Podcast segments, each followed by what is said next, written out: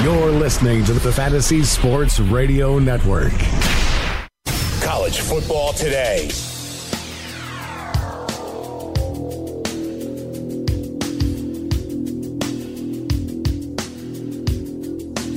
Oh, we are roaring into week number 11, final stretch run as teams jockey for position for the college football playoff. The top four rankings are set, but Rock and Rich Cirminiello, later today, the top 10 will have major adjustments after today's action. You know, usually we would like to see one matchup of top 10 teams. We have not two. We have three matchups involving top 10 teams. So this is such a pivotal weekend when it comes to the college football playoff. Great for fans, great for college football. This truly is what it's all about.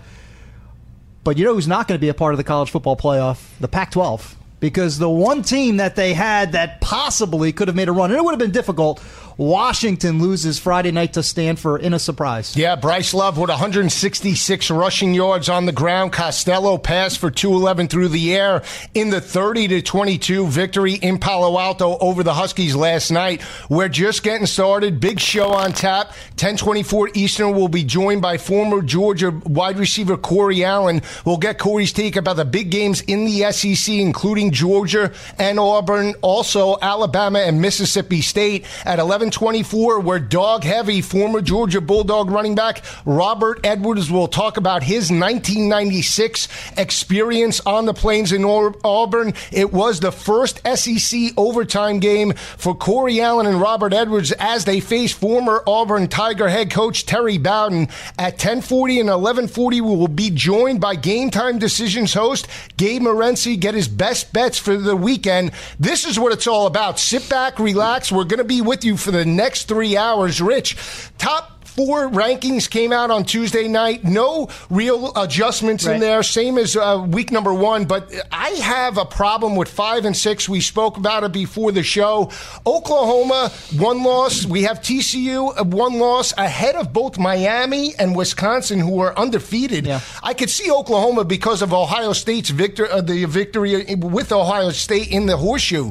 But TCU ahead of both Miami and Wisconsin at this point in the season? Yeah, and, and with a loss to an Iowa State team that lost last weekend to West Virginia, so they kind of gave away some of their cachet. I agree with you. I, I think the committee's take at this point, Joe, is let's see you prove it. Now, I, I think Miami did last weekend. That was a very impressive win over a good Virginia Tech team, 28 to 10 Wisconsin still has a lot to prove. And I think that's why this weekend is so fascinating in Madison because now they get to play Iowa, which is ranked, which is coming off that big 55 to 24 victory over Ohio State. So the committee stance is go out and prove it. Miami gets their opportunity against Notre Dame. Wisconsin gets theirs against Iowa. So it's a prove it weekend for those unbeaten teams. Yeah, and Oklahoma and TCU will set battle at 8 o'clock tonight in Norman. I understand that they're playing each other, but the problem is that uh, when you look at both one loss teams, they're putting a lot of weight into the Big 12 at this point in the season, heading into week number 11. We're just getting started. Sit back. When we come back, we'll dive into the top 25 battles. This is Joe Lisi, Rich Cirminiello, live on the Fantasy Sports Radio Network. Network, Studio 34.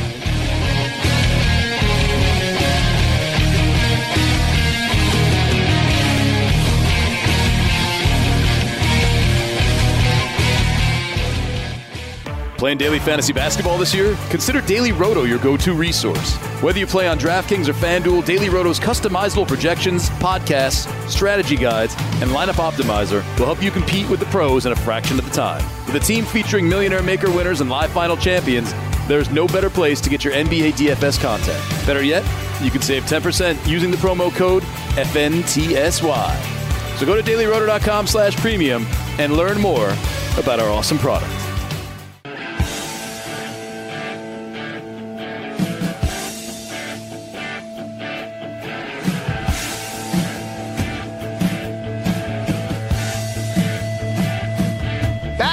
College football today. Joe Lisi, Rich Cirminiello. If you want to talk college football with us, give us a call. 844-843-6879. That's 844-843-6879. You can follow me on Twitter at Go for the Two. You can follow Rich on Twitter at Rich Cirminiello. That's C I R M I N I E L L O. We start with the SEC's oldest rivalry game, 121st meeting on the plains in Auburn. The number one Georgia ranked uh, Georgia Bulldogs face Gus Malzahn and the Tigers, Jarrett Stidham and the crew looking for the upset. Georgia's won five of the last six by 23 points per game, Rich. I love the Bulldogs here. I think they can run the football on a worn out Auburn Tiger defense that's given up 157 rushing yards per game over the last three games in SEC play. Georgia's for real. I, I, think we've learned that over the past couple of weeks. They're handling their number one ranking very well. I, I think these are two similar teams, Joe. I, I look at them. Uh, terrific defenses, both in the top 10 nationally in yards per play allowed. Both can run the ball physically. Auburn doesn't have the same depth without Kam Pettway. It's going the load is going to really fall on Kerryon Johnson. Georgia has that great stable of backs, and then the other commonality between these teams is quarterbacks who are good, but they're going to have to prove it today. I, I think they're going to have a lot of responsibility in opening up the defense, balancing out the running game. So these are two similar teams, but I agree with you. Georgia to me is for real. I think they're a legitimate national title contender outstanding defense, the ability to run the ball. Isaiah Wynn and the offensive line have been terrific all season long. And I'll say this Gus Malzahn is a good coach, inconsistent throughout his career. I think Kirby Smart of Georgia has the potential. He's showing the ability to be a great coach. So I think this game will be won at halftime in the second half. I think it'll be close for a while, but I think Georgia pulls away and, and really solidifies that top ranking. Yeah, this game was 13 to 9 last year in Sanford Stadium. It was a gutty, blue collar type of effort by the Bulldogs. They really forced uh, Auburn out of their game plan in Sanford Stadium last year. We'll see if they can do it on the plains. I'll say this about Georgia's offense offense.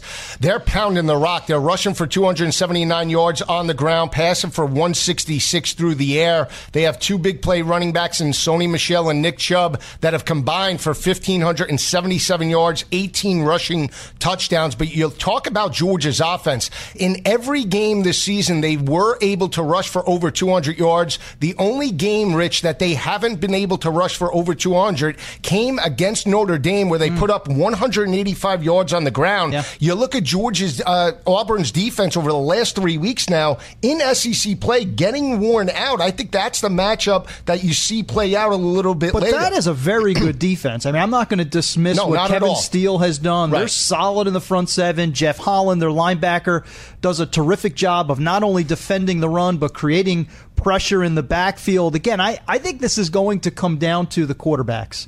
Uh, that one game where Georgia did not rush for 200 also was the first career start for Jake Fromm. You have to consider that as well. But Georgia has continued to get better week after week throughout the season. Jarrett Stidham, I know you're not high on him. I'm not sure if he's there yet as well. I, I, look at the second half of that LSU game, a game that Auburn, quite frankly, should have won. Now, Auburn, Clemson, you know, Auburn was completely taken over by that Clemson front seven, allowed 11 sacks, was still one of the first games for Jarrett Stidham. But by the time they got to LSU, LSU was struggling at that time. Auburn could not finish in the second half. Auburn struggled in the red zone. They are going to have to get six points when they get into the red zone against Georgia. That is going to be difficult. Teams have not had success against that defense. So Jarrett Stidham for me is a big question mark against Georgia today. I actually think Jake Fromm will play better in the battle of these two quarterbacks. Well, that's what you want to see out of Auburn a little bit later today is can Jarrett Stidham start fast against that uh, Georgia defense that's only given up 89 rushing yards per game and they're holding opposing offenses to 178, 180 passing yards through the air. The one thing about Georgia's defense that they've really dialed up in recent weeks has been sacks. We talked about it three yeah. weeks ago. They had through seven games, they had 10 total sacks over the last couple of games games now, Georgia has recorded seven uh, sacks in the last two games. More importantly, is in terms of making teams one dimensional. Georgia's held six of nine opponents under 100 yards rushing. If they could put the pressure on Jarrett Stidham to throw over the top, that could be the defensive game plan that you want to see play out for Kirby Smart and the Bulldogs. And, and you know what? If you liked Bedlam last week between Oklahoma and Oklahoma State, this is going to be a very different kind of ball game. This is an old school college football game, which I personally love. Love. I, I mean, to me, this is going. Defenses are going to play an integral part of the outcome.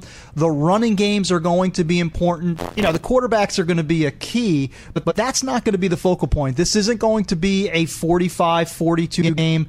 You know, if you can get to 24, 27 points in this battle, you've got a very good shot to win. So this is a traditional, old school SEC football game. Georgia has a shot, obviously, to make the playoffs, play for a national championship. I think Auburn is sitting in the same position, even with two losses. It's asking a lot, but with Georgia on the schedule, with Alabama on the schedule, and then the possibility of playing Georgia again, there's a lot of opportunity here. And think about this too. We love talking about coaches, hot seats, and that sort of stuff. Gus Malzahn, if he collapses in the next three weeks, he could be out of a job. If he flourishes, he could be a national champ potentially. So there's a lot at stake for Gus Malzahn and his staff. and pressure. And A that's the, pressure. that's the one thing I think you want to see uh, at 3:30 later today is can Jarrett Stidham handle the pressure? He is at home, and uh, this is an Auburn offense that's averaging over 200 rushing yards on the ground. They're also passing for 200 through the air. Stidham's played well. He's completing 63% of his passes, right around 2,000 yards, 11 touchdowns, only three interceptions, but really hasn't been asked to win a game when he Right. Yeah, in Death Valley, he could not pull that game out after they jumped out to the 20 to nothing lead. So if Georgia can put the pressure on him to beat their defense over the top, Eh, there, there can be a lot of pressure here. I will say this about Auburn's offensive line. That's a concern for me heading into this ball game Yeah. as well. They've allowed 24 total sacks as an offensive unit. And when you look at Kirby Smart's defensive game plan last year, they were able to create quarterback pressures on Sean White. And that's what really led to that victory in Sanford Stadium. Which is an excellent point. I'm glad you brought it up, Joe. If I have to look at a unit that concerns me, it is that offensive line. And, and there is talent. Braden Smith is one of the best in the country, possible All American at guard. But at this time of year, now that we're reaching midway into November, attrition, injuries begin to mount for every program in the country. For Auburn, the unit that is the biggest concern, and we saw it a little bit last weekend, is the offensive line. They've they've started to do some shuffling. They've started to bring some younger players from the second team into the first unit. And with Georgia up next, with that linebacker corps of David Bellamy, Lorenzo Carter, Roquan Smith, uh, Trent Thompson up front, uh, Jonathan Ledbetter up front, they can generate so much pressure. And Jarrett Stidham, while somewhat athletic we have seen, uh, particularly in the Clemson game, LSU game as well, when he gets pressured in the pocket, he could easily be flustered. He's still somewhat of a young quarterback in terms of experience. You could really pressure him into mistakes. You can pressure him into uh, errant throws, and I and Kirby Smart is absolutely going to try to put some heat onto Jarrett Stidham to see how he responds to that. Yeah, that's a great point. I mean, when I look at Georgia's offense as well, the one thing that they're doing better than any team in the SEC, even Alabama, is converting on third downs. They're converting 51% of their third down conversions. That's taking the pressure off of Jake Fromm and, more importantly, the, the offensive line in third down and long situations because they're not one dimensional. Their ability to run on first and second down is creating manageable third downs for their quarterback. When you look at Auburn right now, they're holding opposing offenses to 33% on third downs. They're going to f- stack the box on first and second down. They're going to force Jake Fromm to make his reads and progressions early on. If he can't do it, that could feed into Auburn in this ballgame. And I, and I think it's remarkable. It's a testament to how much the the true freshman has changed over the past, I would say, decade. Uh, because Jake Fromm was in high school last year. To be able to not not only have the physical ability to compete and the arm talent to compete in the SEC, but the personality, the poise, the maturity, the mindset to compete in these kinds of games. This is going to be the toughest one to date. I think even harder than that Notre Dame trip, but this kid is so mature. That's what we heard throughout the offseason. When we were doing offseason shows, what did we hear? You know, Jake Fromm is the kind. Look out for Jake Fromm, people were telling us, because he's not only a talented five star kid, but he has a five star mentality, and he has proved it in his first season. He has, and in, yeah, you could look at that game in Notre Dame. Not a lot of pressure on Georgia then. They weren't expected to win yeah. that ball game. They pulled it out, and now the bullseye's on their back. They're number one in the college football playoff. Auburn, if they win out the rest of the way, will go to the SEC championship game. So that pressure builds now. How does Jake Fromm handle that? We'll see at 3:30 a little bit later today. We're just getting started. When we come back, we'll be talking TCU in Oklahoma. Joe Lisi and Rich Cirminiello live on the Fantasy Sports Radio Network.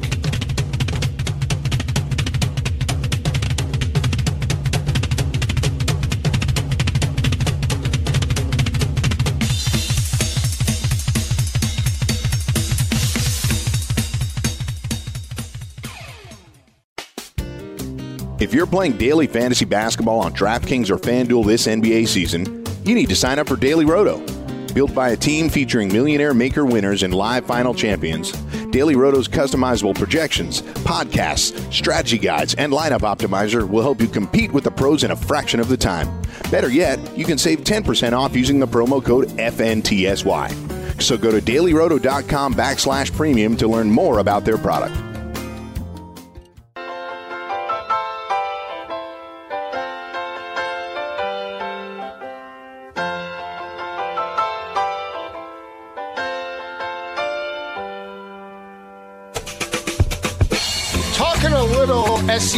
Football, Georgia, Auburn. Over the last four games, the Bulldogs have been rushing the football for 331.7 rushing yards per game. I expect it to continue later today on the Plains. Rich, I think they get a gutty 27 to 17 victory over the Tigers a little uh, I, bit later. I think that nails it really well. I'm in the same sort of area. I think Georgia wins. I think they continue this surge towards a possible SEC and national championship. Just a more complete football team.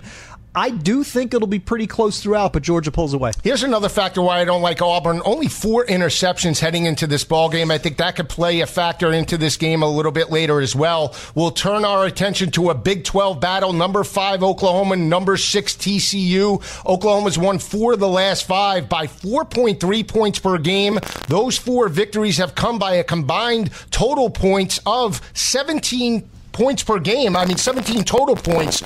Rich, I really like Oklahoma here. I'm not sold on the play of Kenny Hill over yeah. the last couple of weeks. I think they get a convincing 17 point or more victory later today in Norman. I'm not sure if I agree with the gap, the spread really? here. Okay. I, I, think Oklahoma holds serve, uh, coming off the big really? victory over Oklahoma State. I, here, here's where I'm at.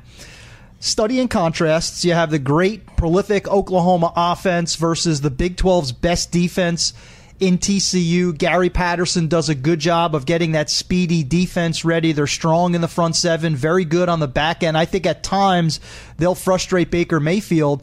But I just can't bet against Baker right now. He is so hot. He is so good under pressure. This is an incomplete football team. That's why I can't really think about them in terms of the playoffs right now. But when the game is on the line, you've got Baker Mayfield on one side. You touched on Kenny Hill. That's my issue. I, I don't trust Kenny Hill. I do think this is going to be a close game because I think TCU's defense is that good. Oklahoma's D has struggled all year long, one of the worst pass defenses in the country but it's going to come down to Kenny Hill versus Baker Mayfield. That is a huge advantage for the Sooners. I say OU, but I think this is a competitive game late. Yeah, I think it's a blowout. I'll tell you why. And when you look at Kenny Hill, you mentioned his play over the over the season, completing 68% of his passes, 2,000 yards. He's got 15 touchdowns, five interceptions.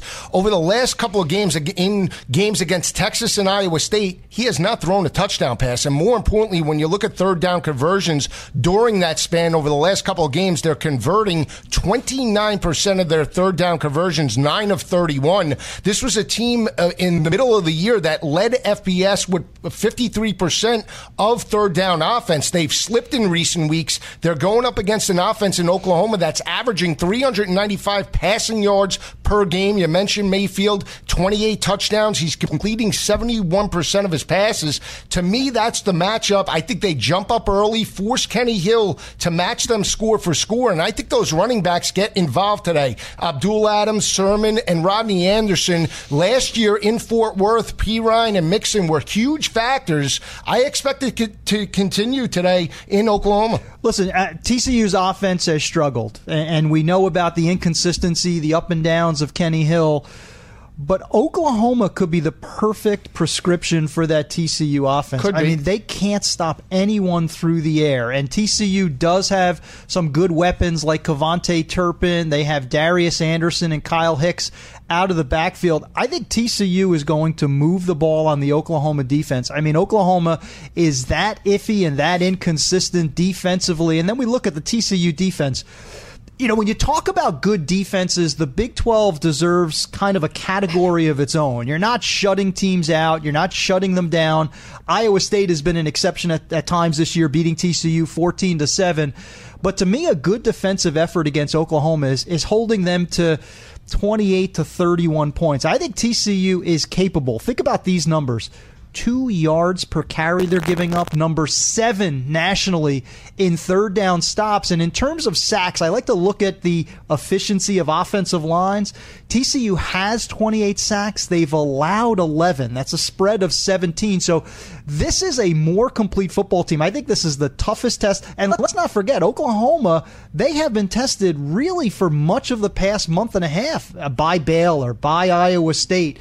Um, even last week against Oklahoma State, there was a three point game before Sermon had the long run to give him a 10 point spread. So I think this is competitive. I don't think Oklahoma has showed me enough this year that they can take TCU behind the woodshed. TCU is a pretty good football team. Kansas State as well. That was a 42 35 I'm, I'm running it through my mind. That, and you I, I liked Oklahoma in that one, but that was a close game. I mean, because of Kansas State's ability to run the football, opened up play action for Alex Delton in that ball game. You bring up great points. I mean, TCU's holding opposing offenses to 69 rushing yards per game. In terms of third down defense, they're holding opposing offenses to 29% of their third down conversions. This is an Oklahoma offense that's converting around 43% of the time.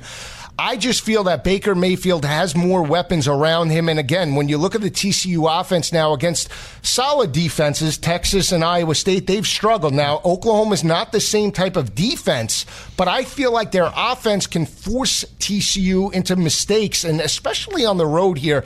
I, is not going to overlook TCU. These games have been traditionally very close. Uh, Oklahoma picked up this ball game last year, 52 to 46. They jumped out to a, a, a double digit lead and held on in Fort Worth. Look for the same type of game plan. Lincoln Riley had the right game plan last year on the road. I expect it to continue. I think they get a 17 to 20 point victory. I think it's high scoring. though. I see like 47 30 in that area. They clearly have the offensive potential. And what, what always intrigues me about Oklahoma is you go into a season not knowing, you know, this year in particular, who, who are the playmakers going to be? You kind of wait a little bit. He spread the ball around. And then, and then last week, Marquise Brown, Right. the wide receiver, right? I had a good start to the season, but last week against an Oklahoma State secondary that I've been touting for the past month because they were so good uh, in pass defense, nine catches, 265 yards, and a touchdown. He just ran wild. And now that you have someone that can spread the field, who does it open things up for underneath?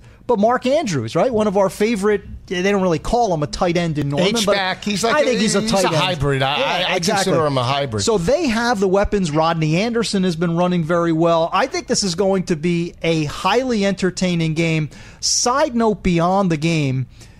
I, I- I think if Baker does what you think he's going to, if it is in that 17 point sort of a win against the best defense that he'll face, maybe maybe you could say Ohio State certainly in there as well. I think the Heisman's over at that point.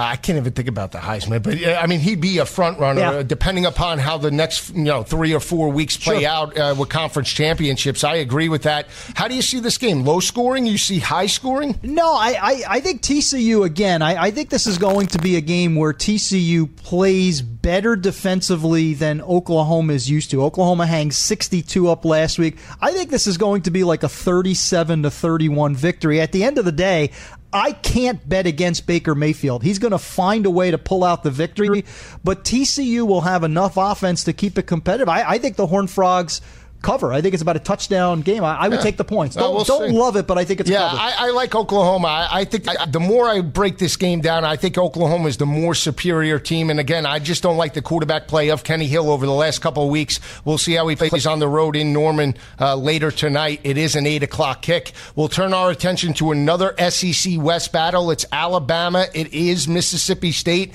Alabama's dominated the series. They've won nine straight over the Bulldogs by twenty three 23.5 five points per game. They picked this victory up in Tuscaloosa last year, 51 to 3. But I look at that victory last week in Tuscaloosa by Alabama over LSU, a very blue collar game where they were beat up on both sides of the ball. They suffered a lot of defensive injuries in that ball game. They go to a tough environment in Starkville with a mobile quarterback and a, and a, a underrated defense in Yep. Mississippi State. I think Alabama prevails, but I think it is very, very close. I'm calling for a 10 point Alabama victory Uh, later today. completely agree with you. I, I think you touched on all the key points that I wanted to discuss, including the fact that I think this is going to be a competitive game. I would take those points because, you know, Stark Vegas is such a unique place to play. It's such a difficult place to play. That town will be on its ear tonight. Cowbells are ringing, which is always a problem for the opposing offense. You touched on two two key things: the attrition of the Alabama defense. No one's going to shed a tear for Alabama. I mean, they're loaded with four and five star players. But let's remember that at the beginning of the season, they lost key linebackers. Shaun Dion Hamilton last week now is done for an extended period of time, possibly for the season. Minkah Fitzpatrick, their star defensive back, may or may not play. And if he does play, he's less than 100%. So attrition is starting to hit the Alabama defense just in time for this trip to Mississippi State and Nick Fitzgerald. And I love that you brought up the defense because Jeffrey Simmons and that D, led by their coordinator Todd Grantham, who I know you have mixed feelings about. Mixed. They are a very aggressive defense. This is going to be a spotlight game for Jalen Hurts. I think he's going to have to do more than he has at any point in his brief Alabama career. Yeah, and you could look at that matchup against LSU. LSU did record four total sacks in that ball game against Jalen Hurts. They forced him in the pocket. The speed off the edge was the difference for LSU's defense in containing Alabama's offense in that matchup. You look at Mississippi State's defense entering this ball game. They're holding opposing offenses to 127 rushing yards on the ground, opposing offenses to only 165 passing yards per game. That's going to be the recipe for the defense. Offensively, I expect Fitzgerald to put pressure on the perimeter of that Alabama defense. Well, he's going to have to. If I have a concern about Mississippi State, it's always the balance of the offense because he's a he's a decent passer, but he's a run first quarterback, and and if you don't have balance, you're usually not going to be successful against the Alabama defense anyway. But if you don't have the threat of a passing game, a consistent quarterback that can make completions.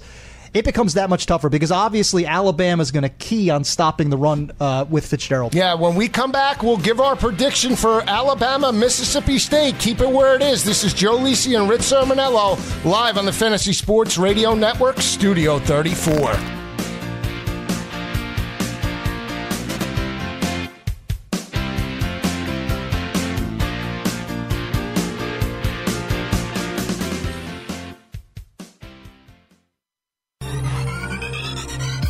Did you know that you can listen to this show live on the award winning Fantasy Sports Radio Network?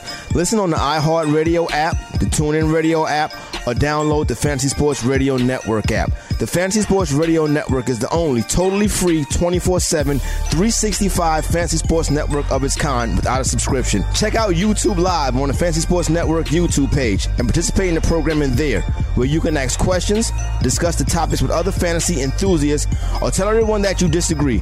Call into your favorite show and ask your question. The number is 844 84 FNTSY. That's 844 843 6879.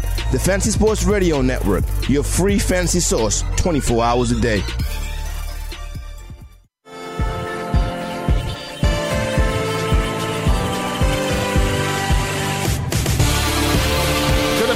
Great atmosphere in Starkville later tonight. Cowbells rocking and ringing. In order for Mississippi State, Rich, to get this victory later tonight, they're going to have to score first on that Alabama defense, put the pressure on Jalen Hurts. Alabama does that better than anybody. They jump up early and force you out of your game plan. But playing at home, I see Mississippi State being able to maybe get a field goal, a touchdown. I think they lose a very close ball game, 30 to 20. Somehow, some way, Jalen Hurts makes enough plays in the offense to pick up a 10 point victory. Yeah, I, I, I'm kind of in agreement with you. I, I think this will be more competitive than the odds makers think. I think Mississippi State will have a shot. At the end of the day, just not enough passing from Nick Fitzgerald. Uh, he'll he'll be able to run somewhat, but look at what he did last year against the Alabama defense. I think it was about 10 yards on the ground, something 10, yeah. 13 yards on the ground. So Alabama knows how to contain a one-dimensional quarterback, but this is a very difficult place to play. I think Mississippi State will be amped up. I like their defense. People don't know the names like Montez Sweat uh, Jeffrey Simmons, Mark McLaurin on the back end. Watch out for that Mississippi State defense. This will be a competitive game. I like Mississippi State to cover, but I don't think they pull the upset. Yeah, we'll see because last year, this weekend, last year, three of the top four teams did get knocked off. The only team that didn't get knocked off was Alabama when they beat up on Mississippi State. Clemson lost to Pittsburgh, Michigan lost to Iowa, and USC did defeat Washington mm. this weekend last year. That's a good call. So, upset alert, people. Number two, Alabama on the road in Starkville. You never know what can happen. We'll see how that game plays out. It is a 7 o'clock kick on ESPN. Check that out. We'll turn our attention to a Big Ten battle. It is Iowa. It is Wisconsin. Wisconsin undefeated, looking for uh, another notch in their resume before they play Michigan in week number 12. Iowa coming off a dominating home win over Urban Meyer and the crew, 55 to 24, forced four interceptions against JT Barrett. It's a close game. It's a rivalry game. The last two have been decided by a total of 13 points or six and a half points per game, but I still like the offensive balance of Wisconsin. I think they prevail by 17 points or more you later think today. win by that much? I, yeah, I, I, disagree. I mean, this is one of my better bets of the really? day. I, I just think that Iowa line is is going to be too high. Now, Uh, coming off the Ohio State victory, what is their mindset? 55 24, you mentioned it. I, am going to bank on the fact that it's confidence, that, that it's not, you know, sort of a, a letdown the week after Ohio State. I think it's a confident football team. They have defensive playmakers like Josey Jewell at linebacker, like Josh Jackson, who's quickly rising up NFL draft boards at cornerback.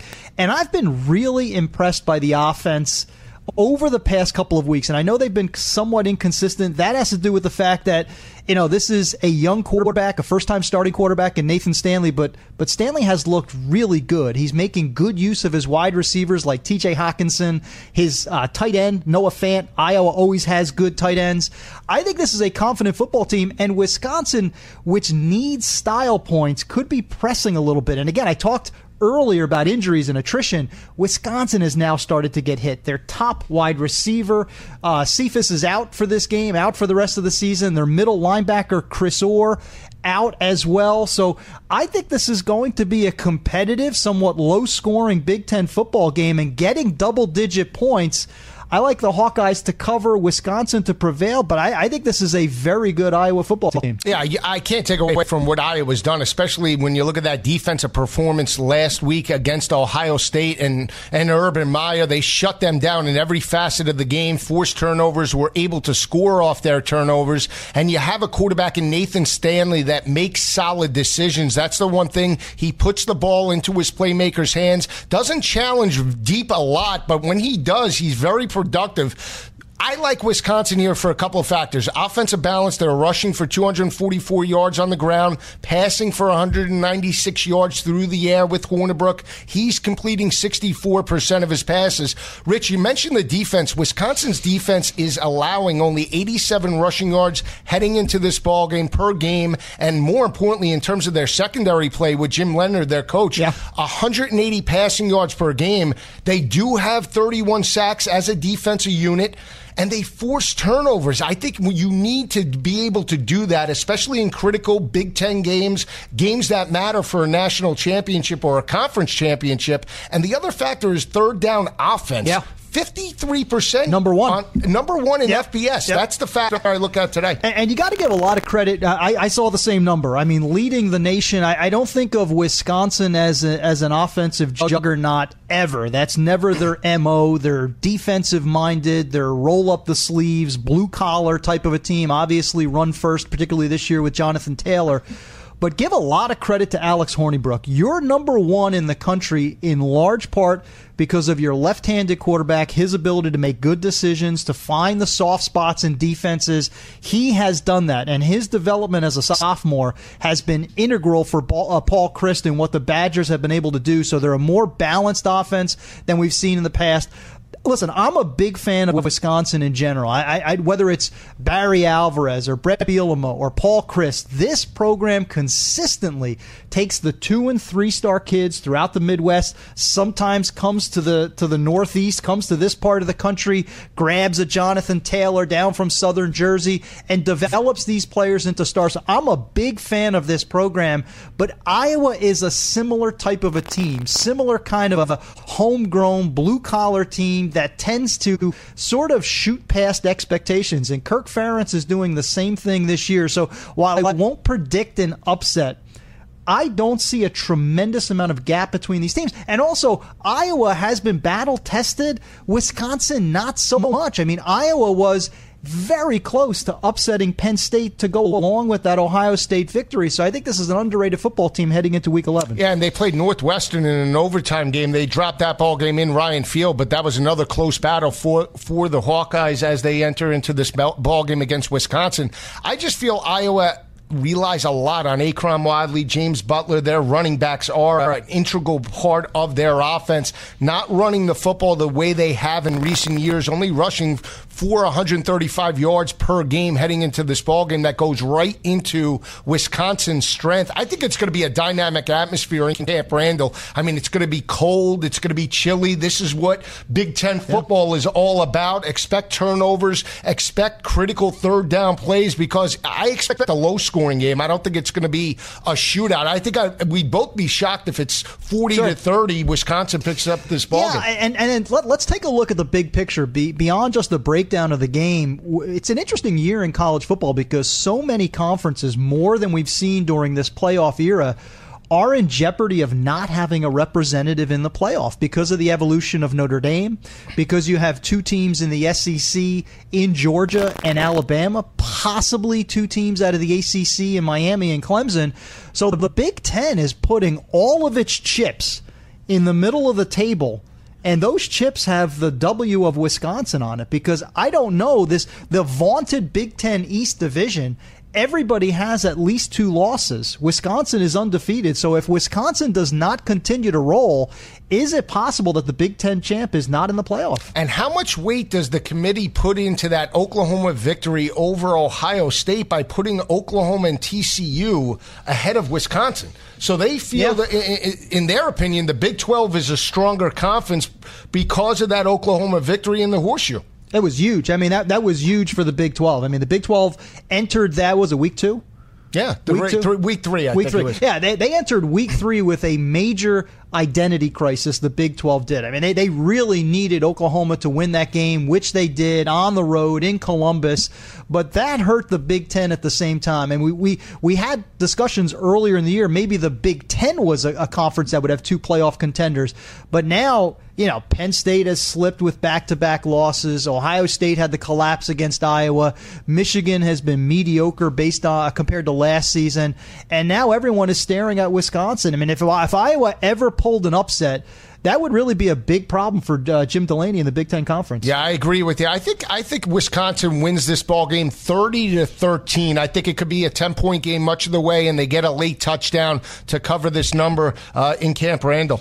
Well, I've been kind of cold lately, much like the uh, weather we're expecting in Madison, Wisconsin. so I- I'm banking on Iowa. I think this will be a close to the vest low scoring game. I think Wisconsin does win. I think they win at Camp Randall. Uh, I don't think it'll be a du- double digit victory. Yeah, though. we'll see. It is a 3:30 start. It is on ABC. Check that out. We'll turn our attention to the Catholics versus the Convicts game. A renewed rivalry. Yeah. We have Brandon Wimbush on the road with Notre Dame facing Miami. Miami coming off a very impressive 28 to 10 victory over Virginia Tech. I think it continues at home, at home in South Beach. A lot of people don't. They hate me, but I like this Miami defense that's forced nine interceptions over the last three games. Think they make Brandon Wimbush one dimensional, force him to throw over the top. I think Miami picks up a 27 20 uh, victory at home over Notre Dame. In another fascinating game on a great weekend of college football, you have the historical significance. You mentioned Catholics versus convicts. This game matters. I mean, this game matters on a national level. Everyone will be watching. Can Miami continue to remain unbeaten? Can Notre Dame continue to forge ahead to a possible playoff spot? They have a big game today. They have at Stanford in a couple of weeks, which will be huge as well. Loving the matchup between that physical offensive line, Quenton Nelson, Mike McGlinchey, two possible uh, O lineman that'll be first round NFL draft picks, Josh Adams, Brandon Wimbush, against a Miami defense that impressed the heck out of me last week against Virginia Tech. Outstanding in the front seven. You're going to hear names like RJ McIntosh, Joe Jackson up front battling against those Notre Dame linemen. It's going to be a great matchup this evening. We're just wetting the palate. When we come back, we'll be talking Notre Dame. We'll be talking Miami. This is Joe Lisi and Rich Cirminiello live on the Fantasy Sports Radio Network, Studio 34.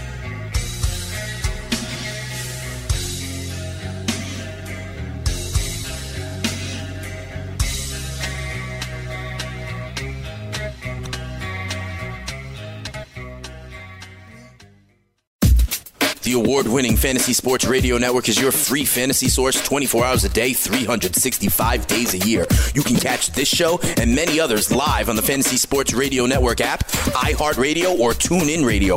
Want to listen on your computer at work? Go to fntsy.com slash radio or check us out on YouTube Live on the Fantasy Sports Network YouTube page where you can ask questions, discuss topics with other fantasy enthusiasts, or tell everyone that you disagree.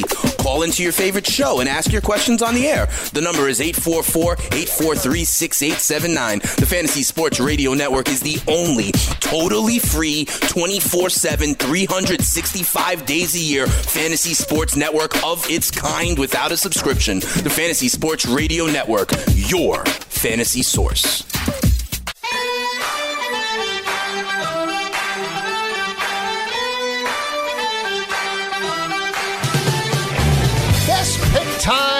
Going to go over some early selections. We've both been on fire. Let's jump right into it. Baylor playing Texas Tech. This is a Texas Tech team that has lost four straight. They sit at one and five in the Big 12. You look at Baylor coming off a Big 12 victory over Kansas. They're one and eight overall, but this is a team that's gotten better over the last few games against West Virginia, Texas, and Kansas. Defensively rich, they're only allowing 138 rushing yards per game and holding opposing offenses to 12 of 42 on third down conversions. You look at Texas Tech as a whole, defensively, they're allowing 21 of 40 third down conversions over the last three games. That's 52%. I like Charlie Brew and the crew. I do feel that they get the outright win over the Red Raiders later today. Not one of my best bets, but I agree with you. I think these are two programs trending in opposite directions. I, I expect Texas Tech to finish slow. But but I think Matt Rhule, who is a far better coach than Cliff Kingsbury, I think he's going to want to build some momentum for 2018, and I think he gets it this November. Yeah, Baylor has won five of the last six by 18 points per game, and you look at Cliff Kingsbury in the Big 12 over the last three and a half years,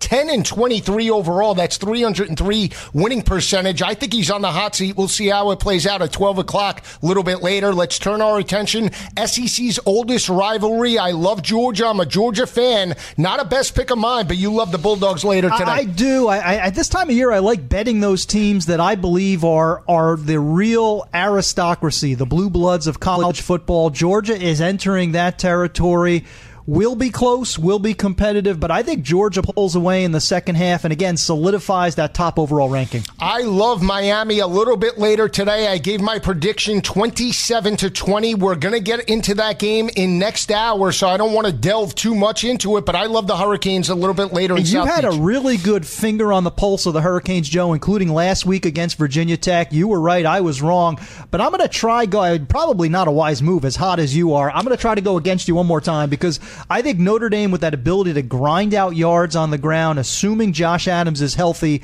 I think they wear down the Miami defense But you know what? Though I would be shocked though. Miami is really getting close to that four real territory. I'm going to take Notre Dame, but I'm going to take them uh, somewhat uh, cautiously, tepidly, tepidly, yeah, tepidly. Uh, Iowa on the road in Camp Randall. I like Wisconsin here. Not one of my best selections, but you feel Iowa hangs in, in striking distance. I, I do. At this time of the year, Wisconsin should have played a ranked team. They haven't. I think that's going to catch up to them. I, I you know, Iowa battle tested, Wisconsin not so much.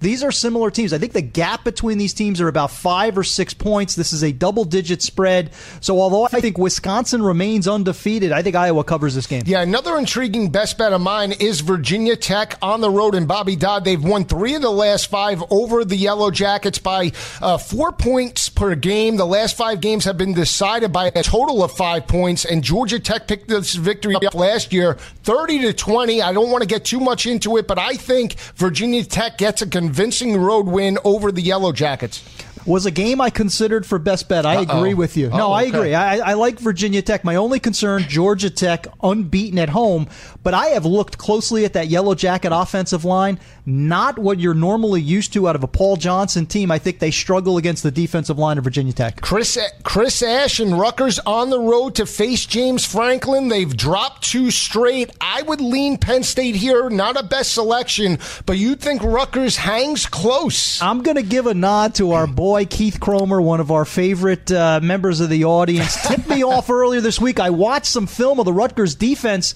better than I expected. I think Rutgers with a lot to prove, recruiting on the line in this game.